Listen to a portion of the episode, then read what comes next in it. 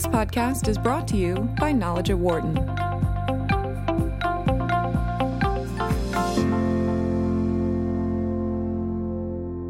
Every business sector right now is concerned about cyber threats. The banking sector may be at the top of that list. So, what are banks, large and small, doing to protect our wealth and our information?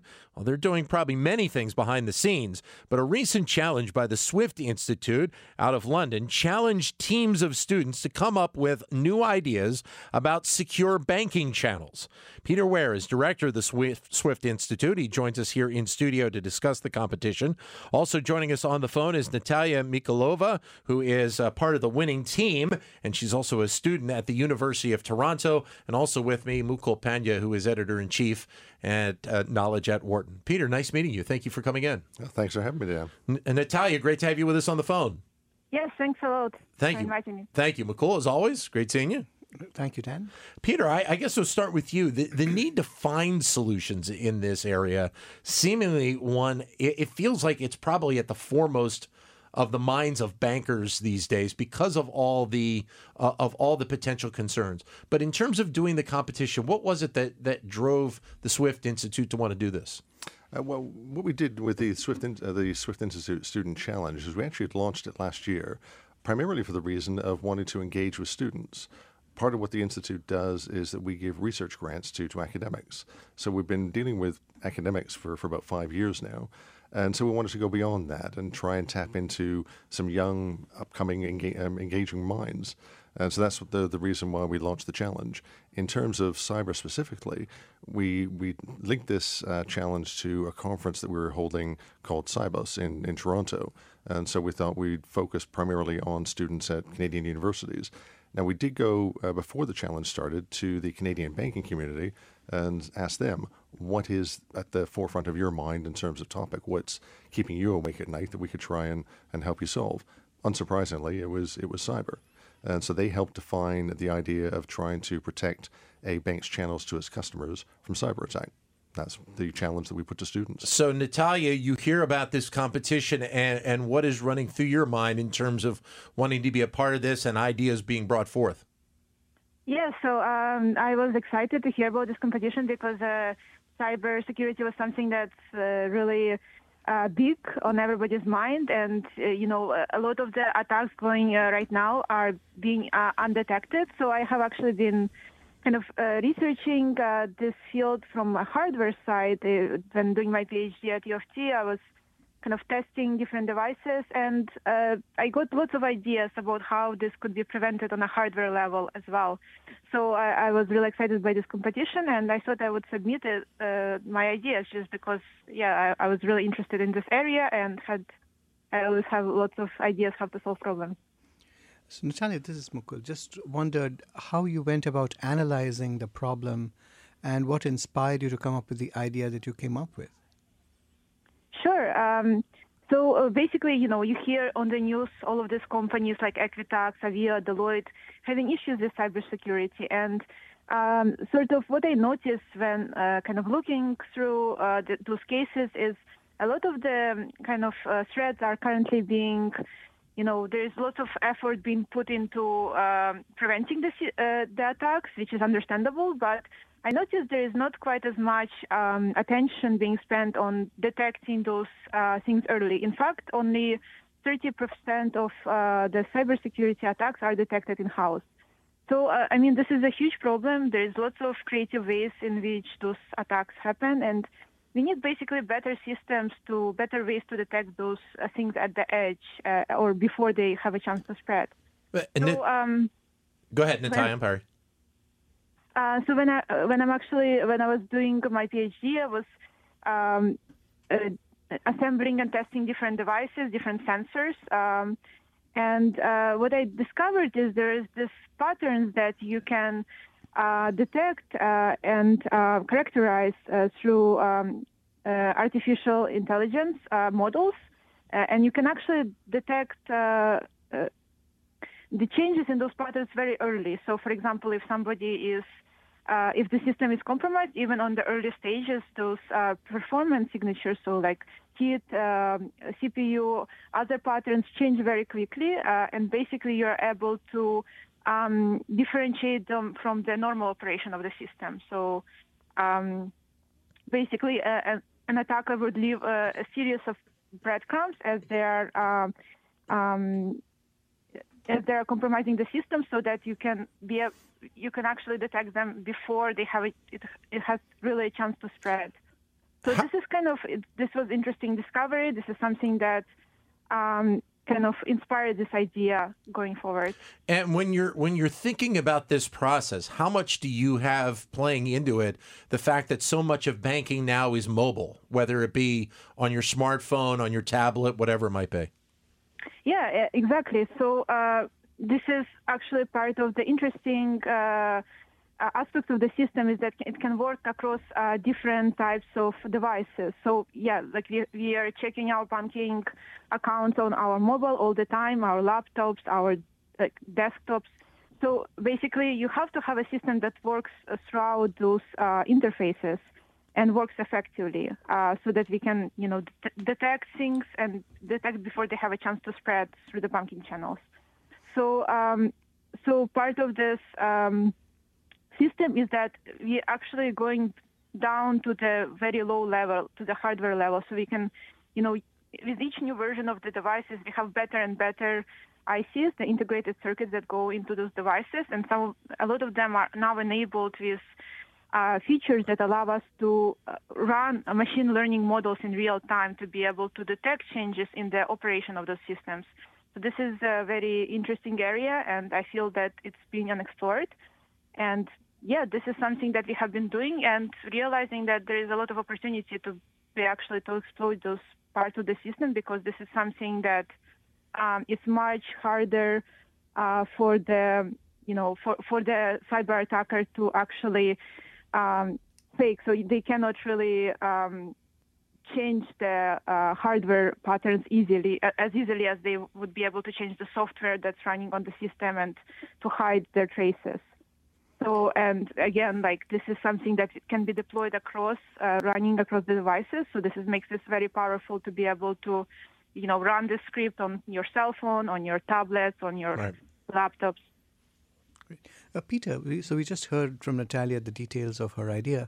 Uh, what, uh, from your perspective, what is the significance of what she's describing for, for banks? Uh, it's it's something that's very useful and and uh, quite advanced and, and different from from I think what a lot of banks have been looking at. Uh, the a lot of the ideas that came from from other teams in the challenge, uh, they were all very good ideas. They were dealing with things such as uh, four-factor authentication, uh, voice and facial recognition. This was a, a, very unique approach from from Natalia. the the idea of looking at pattern or usage recognition on our devices, as, as you mentioned, looking at mobiles and, and laptops and so on it's it's different. Mm-hmm. It's it's a it's a novel approach, and and so it's something that uh, that hopefully banks can uh, can take the idea and, and take forward and, and, try to implement. Has there already been reaction from banking institutions playing off of this contest? And uh, Natalia's uh, winning concept, but also the other concept as well to to want to start to look to integrate some of these ideas? Uh, well, it was actually the banks that voted on on Natalia to, to be okay. the winner. Right. Uh, so in terms of how we did the voting, we had a, a panel of four four judges, uh, which included uh, some bankers from uh, from within Canada and also some fintech experts, and also we did audience voting as well. So the actual members of the audience they also did uh, did online voting. So it was the the banking community itself that actually voted um, on the on the winner. And there was also a lot of engagement between the, the banks and Natalia and the other team members. Um, so that there is going to, I'm sure, be, be a lot of, of these ideas taken forward. You're listening to Knowledge at Wharton here on Sirius XM 111 Business Radio, powered by the Wharton School. Dan Loney here in our studios in Philadelphia. We are joined in the studio by Peter Ware of the Swift Institute and on the phone with Natalia Mikolova. We are talking about the uh, Swift Institute Student Challenge uh, and very interesting competition involving banking and uh, finding secure banking channels. Mukul? Peter, what happens next? Uh, uh, you said that the banks were very engaged with this idea. Uh, is there any possibility that uh, some of them might get involved in uh, helping this become a reality and implemented at the banks in some way? Uh, there is. That's something that would happen directly between the, the banks and, and Natalia. Um, so it's, it's something that we're trying to to foster. We're trying to foster that uh, that engagement and, and contact between the banks and, and students. And what happens next will be something that's that's on a, a direct relationship between the two of them. Uh, Natalia, it, with the idea that you've brought forth, obviously to a degree you're gearing it directly to the banking uh, institution. But is this something that you believe can can kind of spread its wings and go beyond banking and look at other areas? Because seemingly, when you look at whether it's banking or retail, or you know, you can just run off the list of different sectors. Every one of these are concerned about secure channels for delivering content or delivering information. Uh, yeah, yeah, thank you for the comment. Yeah, exactly. This I'm actually really interested in the area uh, of potentially scaling this solution. Like I, I, I'm passionate about cybersecurity, and I think banking is a great place to start. But I, I feel like every day, you know, we have new channels through which we interact with our world, and also we have new devices in our homes through which we interact, not just with the banking system, but uh, you know we have uh, IoT uh, devices. You know we talk to uh, Alexa and so on.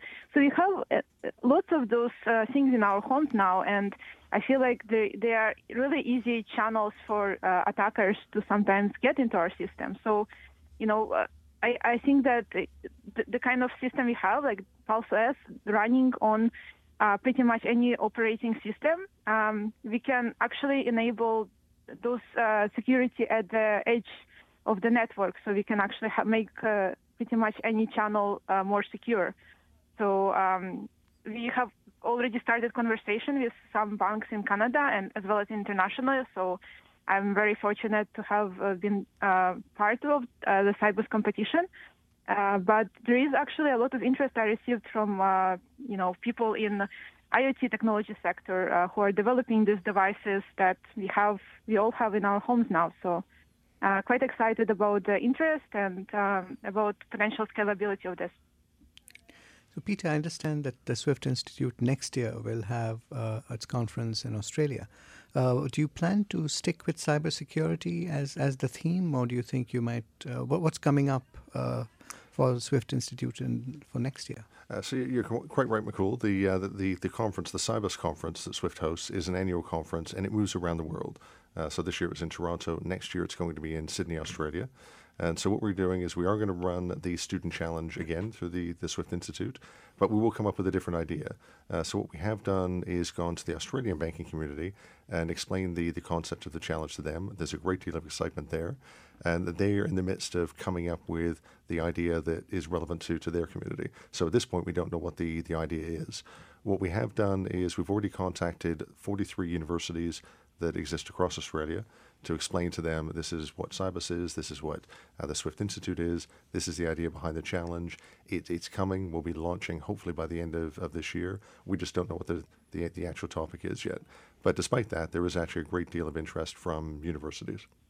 The other interesting thing about about this past competition is that we focus on the business side of things and how this impacts businesses, giving them these these potential secure channels. But for consumers as well, I, mean, this has a, gr- a, great potential benefit also because we think about uh, businesses a lot, but we're talking about person's information, which ends up being a very important factor of, of keeping that information safe.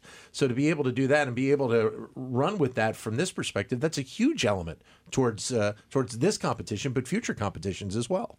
It is very much so. So it, it's it's uh, about the the channels to to customers from banks. So that could be corporate customers. It could be the likes of you and I, uh, from a retail perspective.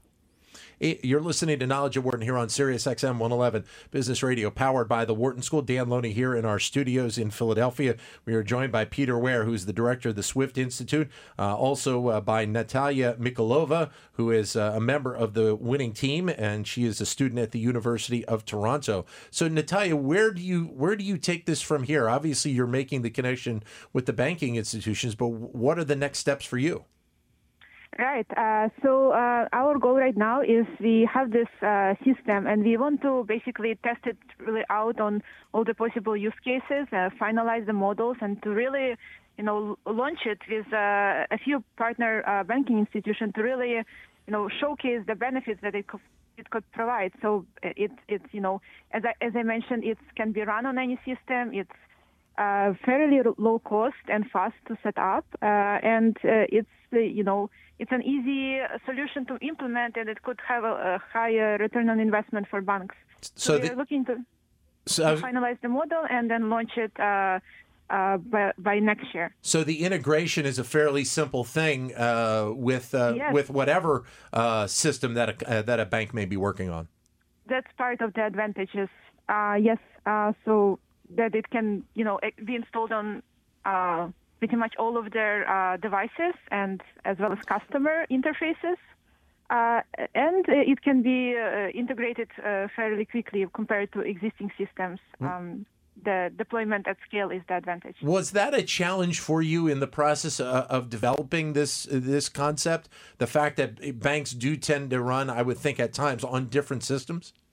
Yes, exactly. I mean, uh, banks uh, have uh, all of this infrastructure right now for uh, various types of divisions and both uh, internal interactions between the employees um, as well as uh, with the customers. So that was one of the you know biggest um, aspects that we wanted to incorporate into the solution, so that we could deploy a cybersecurity system at scale, so that you know, we could uh, detect uh, issues before they have a chance to spread through the network, which I think is one of the biggest concerns with the recent cases of um, companies being compromised. So with with banks, they, they, do. You're right. They do operate on, on very different systems from each other. But even within a single bank itself, they have multiple systems. Yeah, that's so right. There's so many different uh, mergers and takeovers that have happened over the decades and and they all have these legacy systems that they try and, and put together. So the idea of, of, uh, of, Natalia having something that can be relatively easy to, to implement is going to be music to the bank's ears. It's a it's a great uh, great initiative. Do, do you have to also? I mean, obviously you're dealing with the banks, but also do you have to, in terms of the implement, implementation of this?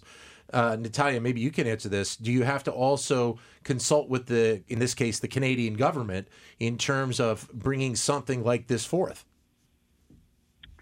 Um, I would say uh, to to some extent. So uh, I mean, currently this uh, you know this system, as I said, is it's uh, can be operated across uh, a number of different devices, and it can be trained uh, on a number of different systems. So right now we are starting kind of small, you know, really.